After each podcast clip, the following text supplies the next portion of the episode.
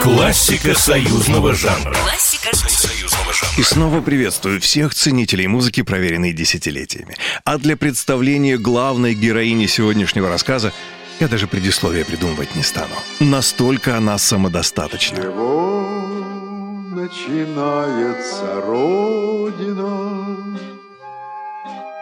С картинки в твоем букваре А вот историю создания песни «С чего начинается Родина» я с превеликим удовольствием напомню. В 1968 году творческий тандем актера и режиссера Владимира Басова и сценариста Вадима Кожевникова приступил к работе над сценарием фильма по мотивам популярнейшего романа Вадима Кожевникова «Щит и меч». А вскоре и одновременно на трех киностудиях «Мосфильм», «Восточно-германской Дефа» и «Польской Старт» закипели работы по созданию фильма. Ну а где рождается хорошее кино, непременно должна появиться и хорошая песня.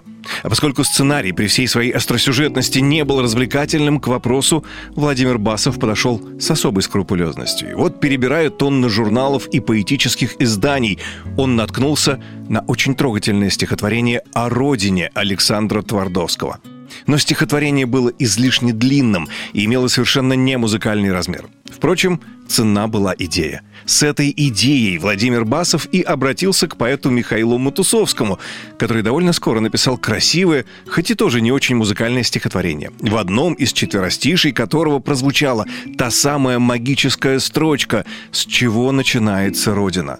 Буквально влюбившись в эту строчку, режиссер Владимир Басов и предложил повторять ее в каждом куплете – Приняв новую идею режиссера в работу, Матусовский написал что-то около десятка стихотворений со строчкой «С чего начинается Родина», из которых уже вместе с Басовым они собрали уже более полувека отзывающийся в наших сердцах текст – когда же Басов отправил окончательный текст будущей песни композитору Вениамину Баснеру, тот вспылил, мол, да, стихи прекрасны, но они совершенно не музыкальны.